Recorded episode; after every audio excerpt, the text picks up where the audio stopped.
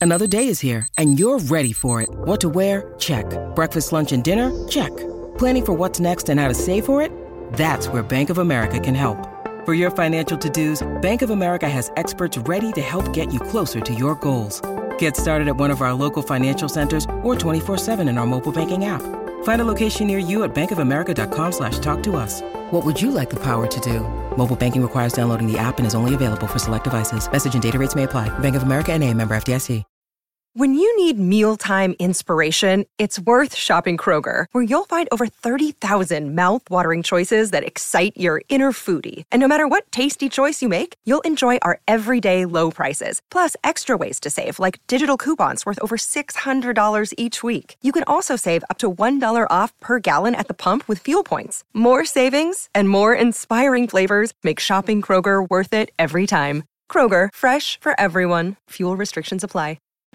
Hi, and welcome to Deep Leadership. I'm your host, John Rennie. Well, I hope all is well with you today. It is Friday evening, and I'm drinking a hot cup of Bottom Gun coffee from my friends at bottomguncoffee.com. I have another great show lined up for you, but before we get started, I just wanted to mention my latest leadership book. It's called You Have the Watch, and it's available for sale on my website or on Amazon. I am really excited about this new book because it's not actually a book. It's a guided journal for leaders to take you through an entire year of leadership training. There are 50 themes in the book, and each day you will reflect on a different facet of that theme. This journal is designed to be on your desk at work for you to read and reflect on for about 15 minutes each morning. Leadership skills are just like any other skills. You need to practice them to get better at them, and this journal helps you practice those skills. If you're interested in this guided journal, go to youhavethewatch.com or Amazon and pick up your copy today. Now, if you're looking to, for other ways to support what I do on this show, purchase any one of my books at johnsrennie.com. And podcast listeners always can use the discount code DEEP at checkout to get additional savings. Well, that is it. Today, my guest is Bradley Jones. Bradley is a retired Army Command Sergeant Major who spent more than 30 years serving all over the world, including a tour in Afghanistan. He is the author of a new book called Treading the Deep, where he shares the leadership lessons he's learned throughout his entire life. I am honored to have Bradley on the show this week, and I know you're going to love this interview. So, are you ready to dive in? Let's get started.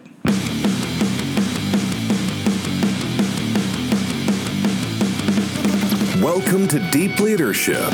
Leadership is a people business. That's the philosophy of your podcast host, John Rennie. As a former Cold War submarine officer who spent 20 plus years leading businesses in corporate America before starting his own manufacturing business, he knows that leadership matters. Leadership matters. Are you ready for some real world actionable advice from John as well as his expert guests? I'm ready. I'm ready. I'm ready. The show starts right now. Welcome to the Deep Leadership Podcast. Today I'm joined by retired Command Sergeant Major Bradley Jones. Brad spent more than 30 years in the Army serving all over the world, including a tour in Afghanistan. He's the author of a new book called Treading the Deep, where he shares life and leadership lessons from his time in the military. I am honored to have him on the show to talk about this book to, and to talk about his story. So, Brad, welcome to the show. Awesome. Thanks, thanks, John, for having me here. Um, uh, grateful to be here. Yeah, I'm I'm really excited to have you on the show, and thank you for your long service. And uh, I really want to get into it and some of the lessons you learned. But but uh, remarkable time you spent. How long in total did you spend in the military?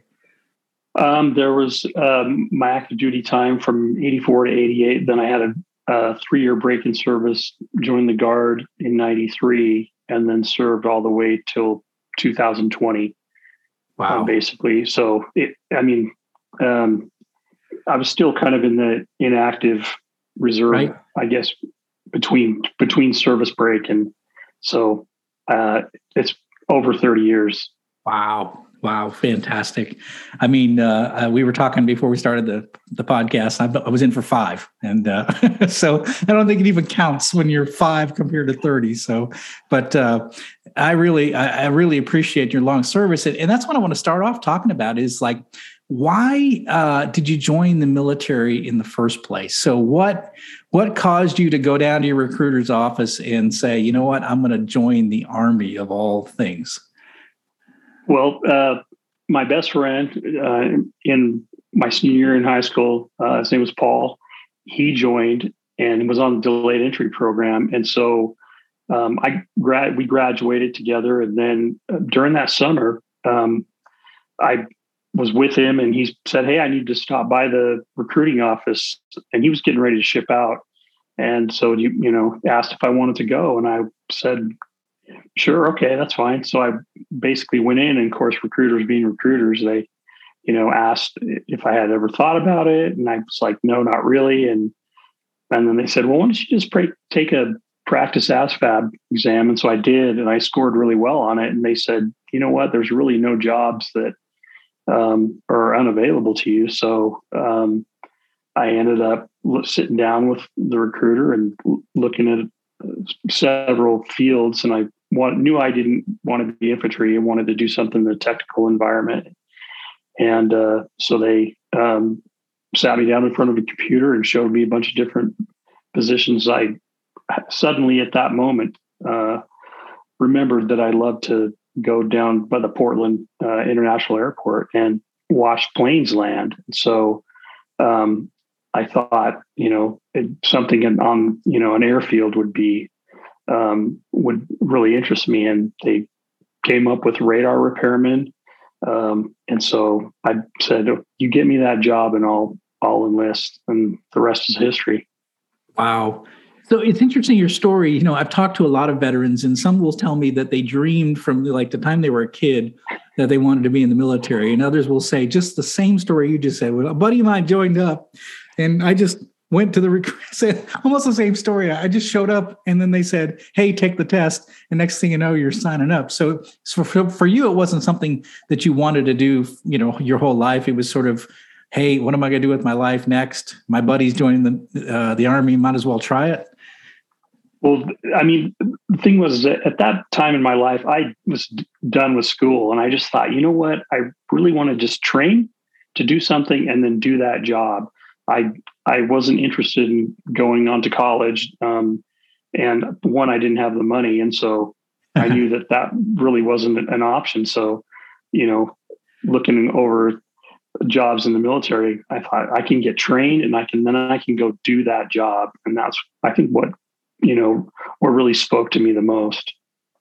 So you were active duty as doing radar repairs, but then you you left and then you joined up in the guard canoeing something completely different. Is that right? Well, no, um, a little bit of the reverse. I okay. Tra- trained as a radar repairman, ah, and yeah. then um, I went and uh, got stationed in Fort Huachuca, Arizona, and after being in a training status for, uh, I ended up being in school for a year for 52 weeks original MOS was only 22, but it ended up being 52 weeks with delays and and other things. And so when I got out to Fort Huachuca and got to my section, first thing I noticed was was it wasn't near the airfield. And I said, "Well, where are the radars?" And they said, "Oh, uh, well, you're not going to work on radars." And you know that was a hard pill to swallow because I'd been training for so long, and I and anyways, I ended up being uh, sent to the electronic proving ground, and that turned out to be a, a just a, a, very unique assignment. And um, and so I had to kind of shift gears and go, okay, well, I guess this is this is kind of what I need to focus on, and this is my future is to do the job that they're asking me to do. Yeah, that's an interesting. You've got that in the story, the stories in the book, and I love that. You, you train for a year to do one job. You get there, and you're like, they don't give you that job, and you were you you were you were like going to complain about it, or you did complain about it. And um, I love the chapter. It's called "Lead by Example." Uh, tell us about the the. Uh, I can't remember if it was a what his rank was, but the kind of the senior. Sergeant. Master Sergeant, okay, the yeah. the Master Sergeant, and tell us a little about that story because I love that story where um, you know you're challenging you know you're nervous you're young and you're challenging this guy and he's like you know he just seemed like a like a really good leader. So i wanted to hear a little bit of that story. Uh, his name was master sergeant jack crumling and um, you know i i felt at least uh, that I needed to say something and and at least express some of my my frustration of, it, about you know training for so long and then having to you know basically switch gears completely. And so I went into his office and said, "Can I talk to you?" and sat down and just you know kind of took a, took a risk to express how I felt, the frustration I felt of not being able to work on radars and and being asked to do this completely different job. And he, um, I knew going in, like, you know, he could react a number of different ways. Um, and, you know, obviously a few of them not, not positive where he could just tell me, you know, Hey, you know, quit, quit whining and just do what the army's asked you to do. You're in the army. Um, but he didn't, he listened to me and then, um, he, he said, Hey, if you want to go down to the radar lab, let's go. And so we went down and um, met the guy that I was told I was going to work for um, when I was back in school. And the, um, they were, the airfield had been switched over to contractor um, maintenance. And so all the people that were my MOS were all waiting for orders to go somewhere else. And, and so that guy at least could, could see um, you know my the look on my face and said you know what yeah if you're working for jack he's going to take care of you you're going to do a really cool job and um and basically encourage me to you know to um go that direction and so um and then at that point jack you know talked to me and came out uh we, we ended up driving around to a couple different sites on the base and he sh- showed me night vision goggles. That was, be, you know, those were being tested, which that was mind blowing at the time. Um, and uh, UAVs, unmanned aerial vehicles, they were being tested. Um, and then, you know, once we went to a couple of those places, and Jack at some point just said, "Are you on the team?" And I said, "Absolutely, absolutely." I love so that he, story because he didn't need to do that, right? He could have just said, suck it up, Buttercup. You're you're in yep. my you're you're in my group now. Uh, I don't care what kind of training you had. You're going to do what I tell you now. But he didn't do that. In fact, he even took you over. He drove you over to the radar area, and uh, for you to learn that there was nothing to do in that field. And then instead, like you got this really cool job, a really unique job in the army. And uh, I just love the way he he just because of his rank, he could have done anything he wanted to you, but he didn't. Absolutely he took you under his wing, and I think that I see that speaks a lot to like new employees when they come to a company, right? A lot of times we throw them in a cubicle, put them in the corner, and we give them some menial task, and and you know when they say, "Well, I don't, I don't really understand," you like just do your job, you know. When and and and, and he he could have done that, he didn't. I love that story in the book because I think it gives an example of how we should be leading our people you know to listen to them to care and and to uh, it's not about rank it's about and and i think i would imagine your loyalty to him was very was like, well, like off the charts because oh, the way he treated you. Absolutely. Um his you know his stock just shot way up and i thought this guy i can trust you know and we you know there several chapters written about our relationship and you know what he meant to me and stuff. And uh, you know the um, i didn't really recognize until probably a number of year late, years later the impact just the, the magnitude of what you know his his impact on me and and how he treated me. And so you know as i as i became a leader and moved up in the ranks and stuff you know i think one of the things that that um, spoke to me the most about how he handled the situation was, um, you know, he cared about what I thought, but then also he he he painted the picture for me. And when when soldiers know, or or, or when service members know, um, you know, the whys and the wherefores and stuff. I mean, obviously, there's a time where you don't have time for that, but for the most part, when they know the whys and the wherefores, then they are motivated um, and they you know can see the purpose in it, and and it, it helps them um, in in integrating in into the team and and um, working towards a common goal. Yeah, I like that a lot. I mean, it's really true. People want to do worthwhile work. They want to know their work matters. And so we have to bring them in on the vision, right? We have to show them the bigger picture and how their their role fits into the big picture. And, and great leaders do that. They, you know, they take you alongside and they say, here's where we're going. Here's what we're doing. And uh, do you want to be part, do you want to be, you, I love that. Do you want to be part of my team? And you're like, yeah, absolutely. Yep. Why would I not? This sounds awesome. Yep. So, um, so when did you, I mean, when it, you know, you, again, your story, you started in the military sort of because your, a buddy did. And then, um, so what, at what point in your career did you say, you know what, I'm just to, I'm to make a career out of this. I'm to do 20 years and eventually 30 years. At what point, what was the, was there any defining moment that said, you know what, I'm going to, I'm going to, I love this so much that I'm going to stay in? Um, w- when you have a break in service and, you know, I, I had a break in service after my four year enlistment, you know, it just never left my system. It mm-hmm. seemed like, you know, I, I went to South America and served as a missionary and it, you know, my military service absolutely, you know, um, created the trajectory that those two years in South America followed.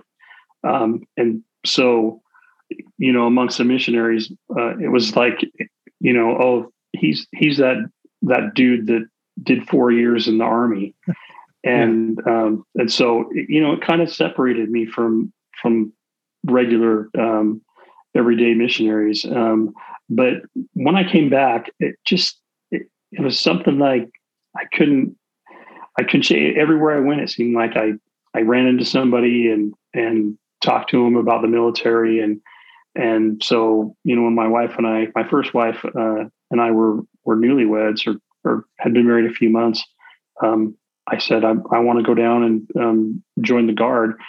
Um, I was already drawing, uh, you know, uh, the Veterans Education Assistance Program for my studies, and joining the Guard helped, you know, to create another income source uh, for each month, uh, and then obviously two weeks in the in the summer. Um, so I went down, and um, you know, the recruiter said, you know, oh, we have several units here. We have an aviation unit that has Apaches, and I just said, we don't need to go any farther than that. yeah, absolutely. That's wild. Uh, yeah, the Apache helicopter is a wild piece of equipment. Oh yeah, yeah. It's kind of hard not to say no. I uh, say yes to that. So yeah. And uh, so it's interesting. So were you with Apaches the whole time, uh, or at least? Yeah. Okay. The re- the rest of that the rest of my career um, was, was spent uh, working on Apache helicopters. I I uh, joined the unit, and then shortly thereafter um, went out to Virginia, uh, to Newport News, and to Fort Eustis, and um, reclassed as a, um, an armament uh, specialist on the Apache, and uh, um, you know came back from that, and then um, was just a regular. You know, I was a college student. You know, one weekend a month and two weeks in the summer, and then they offered me a full time position to work on them full time and uh, so I jumped at the chance to you know work on um, a twenty million dollar helicopter, and and so I worked for them uh, for eight years, and then um, you know right away um, I was asked to be to take leadership positions because um, I they gave me my I'm 85 when I was in the regular army, and then they gave me my E5 back uh, in the guard, and so um, you know that uh, um, that those experiences um, I was asked to be a squad leader and stuff. So that it kind of started back then, and and then you know it just it, it working for him. You have to be in the unit. So mm. um, you know the next eight years kind of spelled out uh, at least that career path, and then I uh, shifted gears again and went over to the Federal Aviation Administration. And because I was a radar repairman early in the Army, or or at least for I was trained. I never did the job, but I was trained. um, that got me my position with the FAA later on. But um, when I at that point when I told the unit um, that I was leaving full time employment and going to the FAA, um, of course their first question is, "Well, are you are you going to get out?" And I said, "No, I'm not." And I think that kind of you know spoke to them that I that I was dedicated. I think that point in my life, I realized um, I have something to offer here, and I, you know, and taking lessons from Jack and other leaders um, back early in my career, I was like, I can do this. I can do this. Yeah. And you did, and you stayed doing it for a long time. Yeah. So, so I want to talk about your book. And uh, for those who are on YouTube, I'm holding the book up right here. The book is called uh, "Treading the Deep: Inspirational Lessons on Life and Leadership." So, first of all, tell us the title. The, the, what's the significance of the title, "Treading the Deep"? Um, well, the name came about um, uh, due to a conversation I had with um, my section leaders. I was uh, I was uh, right before we um, were deployed to Afghanistan. We were uh, in doing MOB training in Fort Hood, Texas. Um, so I had I was over Delta Company, the maintenance company, in, in an Apache battalion, and um, my one of my uh, section leaders called me and said, "Can you believe what so and so is doing? You're not going to stand for that, are you?" And I just thought, I'm not, no, I'm not doing this. So I texted all my section leaders and said, I want to see you in my office seven o'clock tonight. And of course, they all came and stuff. And we sat down and I just said, look, guys, um, you are one step away from where I'm at. And I said, you know, I don't, I don't know um, the guy that run the section leader that ran prop and rotor. I said, I don't know your job. Um, the section leader that um, ran aircraft maintenance. I don't know your job. I've never done that job. Uh, the section leader that ran the armament section, I'm like, okay, I know that job. I did that job.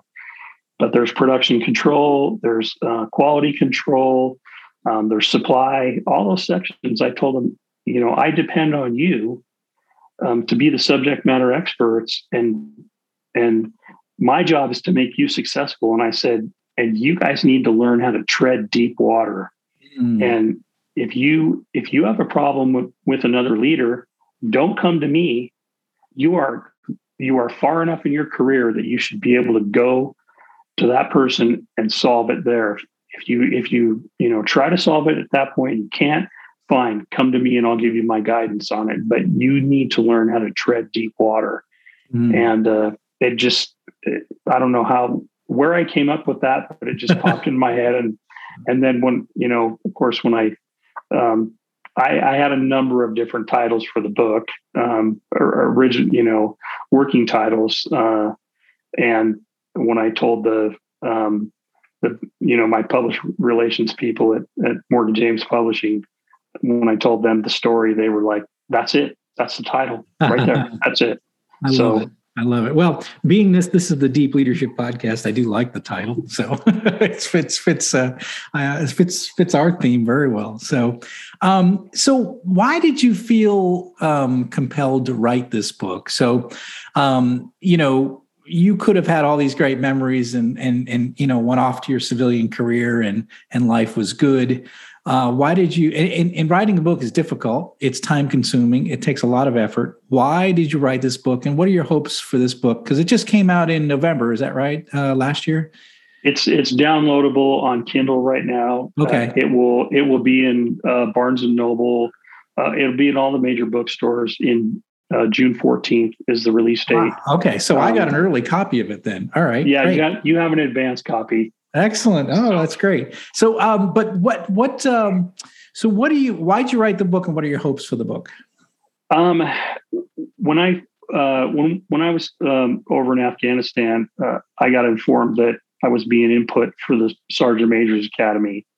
And the funny thing about that is like my Sergeant Major at the time called me and said, come, you know, come over to my office. I want to talk to you. And he said, we have one slot in aviation and we're inputting you for the um, Sergeant Major's Academy, the non-resident course.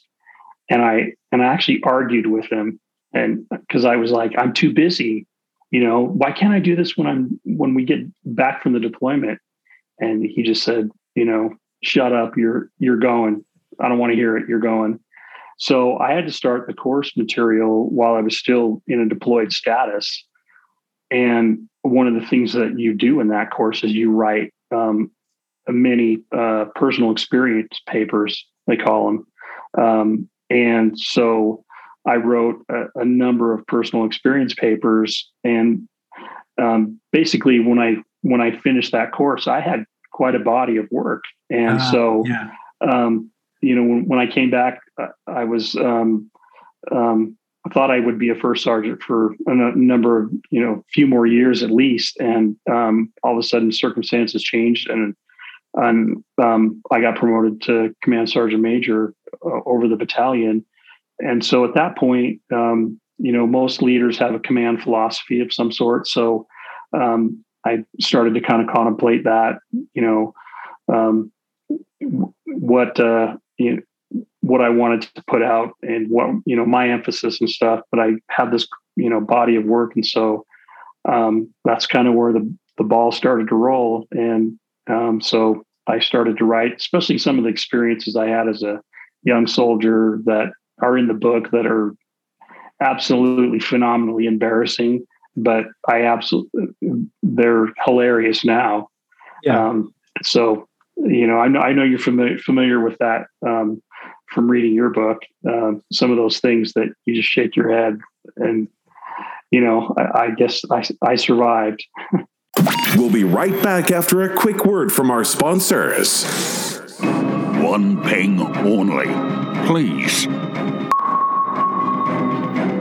As I thought, John Rennie's new book, All in the Same Boat, is right over there. It's at allinthesameboatbook.com. Your orders are to get there now. And remember, be careful what you shoot at. Most things in here don't react too well to bullets.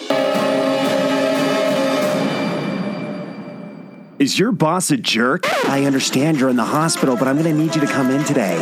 Do they lack any ability to actually lead people? Oh, it's fine. I'll, I'll just find somebody else that can do it, okay? John is offering a new service just for you. For only $10, he will anonymously mail a copy of his best selling book, I Have the Watch, to your boss with a personal note. Go to IHaveTheWatch.com and enter the discount code BOSS at checkout.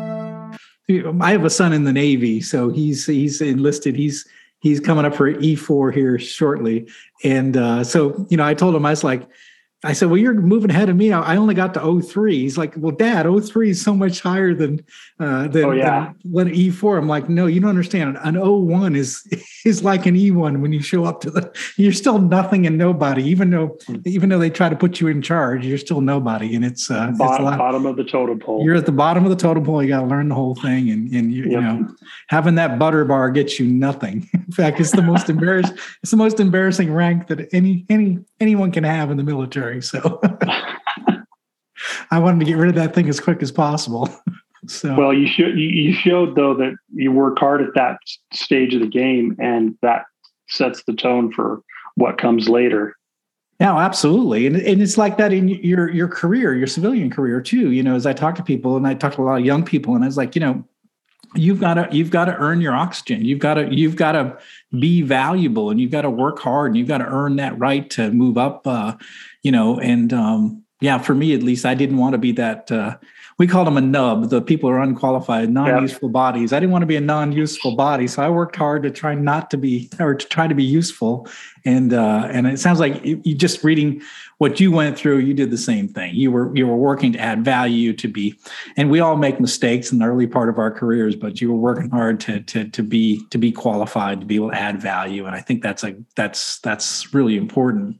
One one thing I want to ask you, going from this, I mean, it's crazy what you did going from an E1 to E9. That's a significant. Um, you you went through the entire rank, all of them. Yep. Um, where in that spectrum did you? like you know because i mean we go you start off as a doer and you then you become a leader so you're 100% do as an e1 and you're 100% lead at e9 so w- when did you realize in that spectrum where you were like oh I, am a leader now. I'm i'm more of a leader than i am. My technical knowledge isn't as important as my leadership knowledge. Um you know when we I was over in Kuwait when September 11th happened. We were we were on a r- routine deployment, uh, part of Operation Southern Watch, um, providing security uh, around uh, Kuwait and the borders of Kuwait. Um, and uh, of course, when September 11th happened, everything just like changed um, tremendously. And at that point, uh, I think I really started to feel like, okay, um, I need I need to step up. And I was I was leading a shift, and another guy that was in charge of the armament section. Um, he was the overall uh, NCOIC of the section or non-commissioned officer in charge, and he had to um, he had a family emergency. He had to return um, back to the states, and so my first sergeant uh, called me on the phone and said, um, "Hey, you know, he has to leave," and um, and so we had we had a we had an E7. and I was an E6. We had an E7 who um, was never part of the armament shop. He didn't know our job, and and so the first sergeant um, said, you know, well, I guess he's in charge. And I got off the phone, and then I just kind of stopped and I said, wait a minute. And I called him back and I said, no, he's not in charge. I'm in charge. Yeah. And he's, you know, it was a long pause and he goes, you know what? You're right. You're yeah. in charge. And so at that point, that, you know, that, uh, you know, those, those opportunities to step up and, and, um, you know, to take charge and to be a leader, uh, it, you know, presented itself. And, and I'm grateful that I, you know, called him back on the phone and said, yeah, Hey, wait yeah. a minute. And so, um, that's, that's when it started basically. And then, you know, when, um, that other leader came back at that point, you know, we were, we just kind of did it, he and I as a team. Um, and, and so, but like I said, it, you know, it, it went from a routine deployment to like a very serious, um, you know, Yeah. deployment, a very serious tone to it So. It's 9 11 and you're in the Middle East. Yeah. Oh yeah. Yeah. That's, Yeah. yeah. It, and, and just, it doesn't matter where I go in the world. Um, I can always say it's, you know, it's, um, not as hot as it was in Kuwait. Yes. Yeah. I have been to Kuwait twice and it is very hot. So I agree with that. So, um, uh, let's see. So one of the things that you, um, so this book is, is interesting. It's not just a leadership book; it's a life book. It's, it's um, one of the things I like about it is you talk about your family quite a bit in the book, and you have had you have an interesting family experience. Talk about, um, and and I, this may be hard to talk about, but I think it'd be interesting for people to hear that you you do talk about a time where um, you had a real um, what you call a defining moment, a major defining moment in your family, and a major change in your family, and it it ended up where you had a big family dynamic shift because of it. Ta- talk about that and how how did that affect you and your and how you lead both your family and um, and at work. Um, well, I had, uh, you know, my first wife um, passed away suddenly in, in the summer of 2003.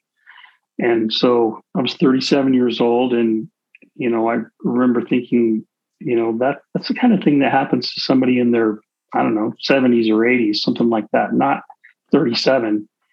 And so, um, you know, at that point, you know, I had my my three children, uh, my son and my two daughters, and um, you know, that that's a, a really um, a really difficult thing to go through, especially you know, worried about my kids and how it was going to affect them, and losing their mom, and um, you know, that was a, a, a really tenuous time, and um, you know, gratefully, I was um, my wife, one of her good friends, uh, who she was roommates in college with, and um, she was actually a bridesmaid in our in our, our wedding back in 1992, um, and um, she she uh, been married and divorced uh, and had a daughter, and and but she and my wife were were close friends, and they did things together. Our kids had birthday parties together and stuff. So, you know, when I called her to tell her that you know what had happened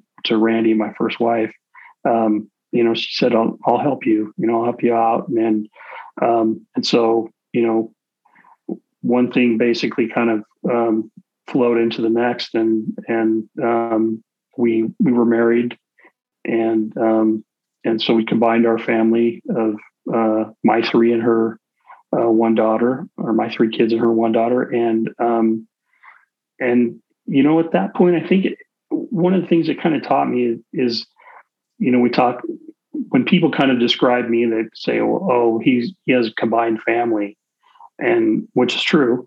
Um, and one day it kind of hit me. Well, the military is a combined family. Yeah, yeah. You know, you're always like detaching and then reattaching. Yeah. Um, yeah. You know, you go to a different place and all of a sudden you you're um, you know ushered into a, a, new family dynamic and um, and so you know I was I think I I I mean I uh, relied tremendously on the the associations I had in the guard when when my wife passed away. Um, you know, I had just come back from a leadership school. I was promotable to E7, um, and um, the the associations I had had and or had had and have in the military, and especially at that time, were ex- like um, monumental, monumentally invaluable to me. Um, and they were there they were there for me. And uh, as with you know many other people family members uh, obviously um, but th- there was just you know you felt like you had they they had your back and they were they were there for me. I had um, probably 10 people from my unit show up to my house the day she passed away you know later on that day um, just came to check on me and and you know and so you know those those associations just they just don't come every day. And um, obviously i wasn't expecting something like that to happen at such a young age but um, you know we got through it and um, got you know i married jen and and we had two kids of our own. Um, and they're both they're six you know 16 and 15 now. Um, so my oldest is 28 uh, and that's my son matt. And then my youngest is daniel. He's 15 so i have you know, bookends are boys and then four girls in between. I, you know, the, when I read that chapter, of course, I, you know, I, I didn't even, I just, it's, it's very emotional to read the chapter. I mean, to be honest, because I put myself in your shoes. I've been married for 30 years, the same woman, same woman I was married to in the military. Um, and I just like I can imagine myself being that age and having that happen. And what you know, I had two boys at the time, and how do you deal with that?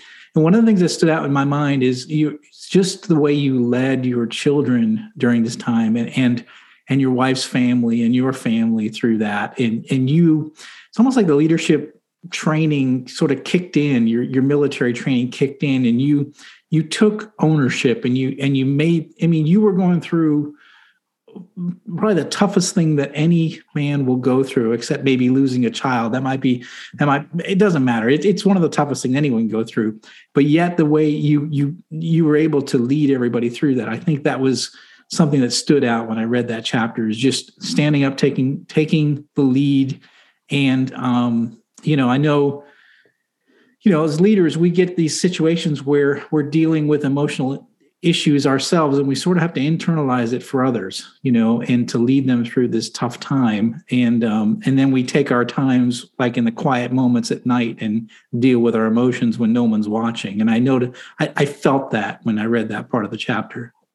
Well the um, and one of the things um, that you alluded to is you know as a leader is just um, especially for for service members that have experienced combat and stuff like that is getting them to talk about it you know, mm-hmm. it's um, I think the military as a whole has done a fairly decent job of of you know providing counselors to combat units, you know, to get these soldiers talking about it, and that's um, and that was probably you know one of the things that um, that helped in our situation was to you know to talk to my kids uh, about it that and to reassure them you know she's she's not gone. She'll always be your mom. You'll see her again someday um, and you may even feel her feel her around you uh, at different points in your life. But that um, you know she's we're still a family unit, and we'll always be a family unit. And so um, I think that you know reassured me.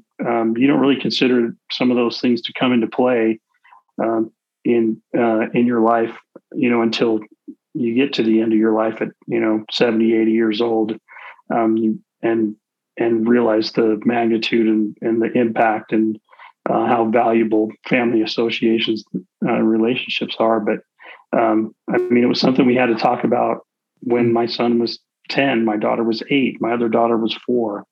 So, um, you know, uh, those conversations really never end. You're all, one of the things I kind of learned is that you're, you're continuously processing those things, um, those um, trials uh, um, in, throughout your life, even later on down the road. Um, you're still, you know, in a kind of a state of uh, processing or reprocessing. So, um, but like I said, you know, as far as it applies to my military career, it's just it showed me the importance of getting soldiers to talk about their issues. Um, and especially when I became sergeant major, that was you know following a combat deployment, and you come back, and you know it takes probably twelve to eighteen months before stuff starts to come out of the woodwork.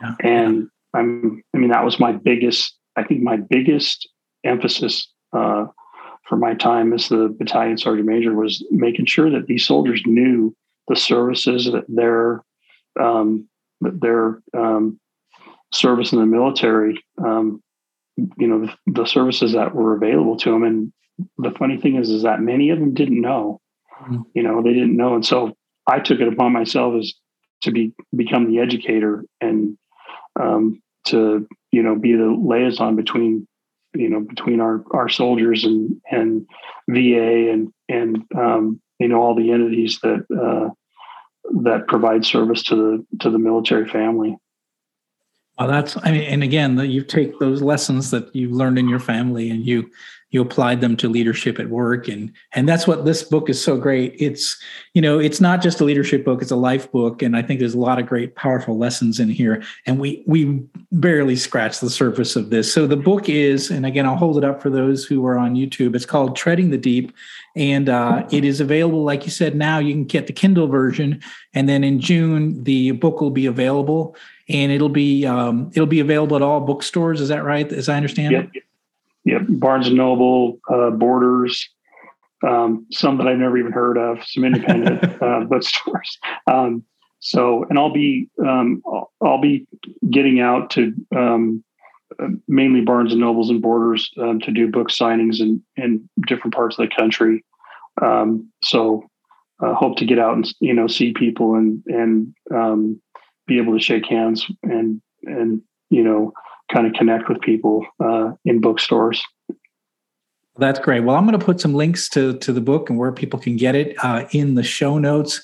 Uh, and again, this is a this is a fantastic book for our listeners. Uh, pick it up. Treading the Deep. Um, you're going to get a lot of life lessons from someone that spent 30 years in the military. Uh, he's had a very interesting life, and I really highly encourage everyone who's listening in to pick this book up and to read about it. Uh, Brad, I really appreciate you coming on the show and sharing your experiences here. Jon, it's been a pleasure, uh, and I enjoyed your book uh, tremendously. And um, just um, so you know, got it right here. yes, all the same boat. and that's that's not the first book; it's the second book. So um, there, the other book too is that one's a bestseller too, correct? Yes, yeah, they both end up being uh, Amazon bestsellers. So, but the the first book seems to be selling. I, it sells like crazy. I don't know why, but I love well, the it. funny thing, the funny thing about your book, your book is that when I wrote the rough drafts of mine, um, there were the leadership chapters, and there the leadership chapters were written exactly like all in the same boat, where it talked about something that happened to me in the military, and then kind of the life lessons from that, um, that that, followed. And when I started reading, I was like, "This is this is exactly how I wrote several of my chapters." So, kudos. I think, I think we have some. I think I think the military gives you some really interesting experiences, and I think um, it's really neat because you and I are similar ages that you get a chance to, to to sit back and think about those experiences when you get a little older and say, "Wow, that one thing changed." Everything, you know, or that one experience uh, changed everything. And so I think there's a lot of stories in your book like that where certain decisions, certain things put you in different directions, and uh, and that's why I love it. It's a fantastic book. So, Brad, thank you for being on the show and sharing all of this. Jon, a pleasure, uh, and thank you for having me on the show. It's been it's been awesome. Well, thanks again. Well, that's it for today. Thank you for listening to Deep Leadership. If you like this podcast, please subscribe and share so we can continue to build a world with better bosses. Until next time, this is Jon Rennie saying take care and lead well.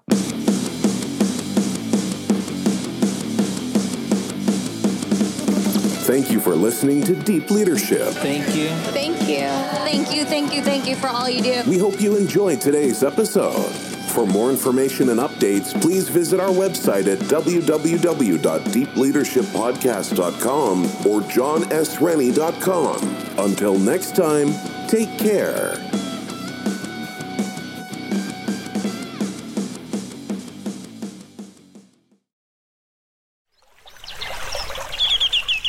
Are you passionate about saving the planet for future generations? Do you want to learn how to do it? If yes, then you need to tune in to the Nature Backed podcast. It's a talk show covering the changing world around us, from renewable energy, sustainable agriculture, circular economy, to ESG and social innovation. Don't miss this opportunity to discover how you can join the movement and make a difference. Subscribe to the Nature Backed podcast today on your favorite platform and get ready to be amazed. Hey there, fabulous souls. I'm Stephanie Baklaan. And I'm Eden Alpert. And we're the hosts of the brand new podcast, Unapologetically Fab. Get ready to join us on an amazing and real journey as we dive into life after 40 and own it. We're all about changing the narrative, leaning into who you are, and living a life by your own design. Join us as we embrace life unapologetically and redefine success. This is Unapologetically Fab, an Electric Cat production. See you there.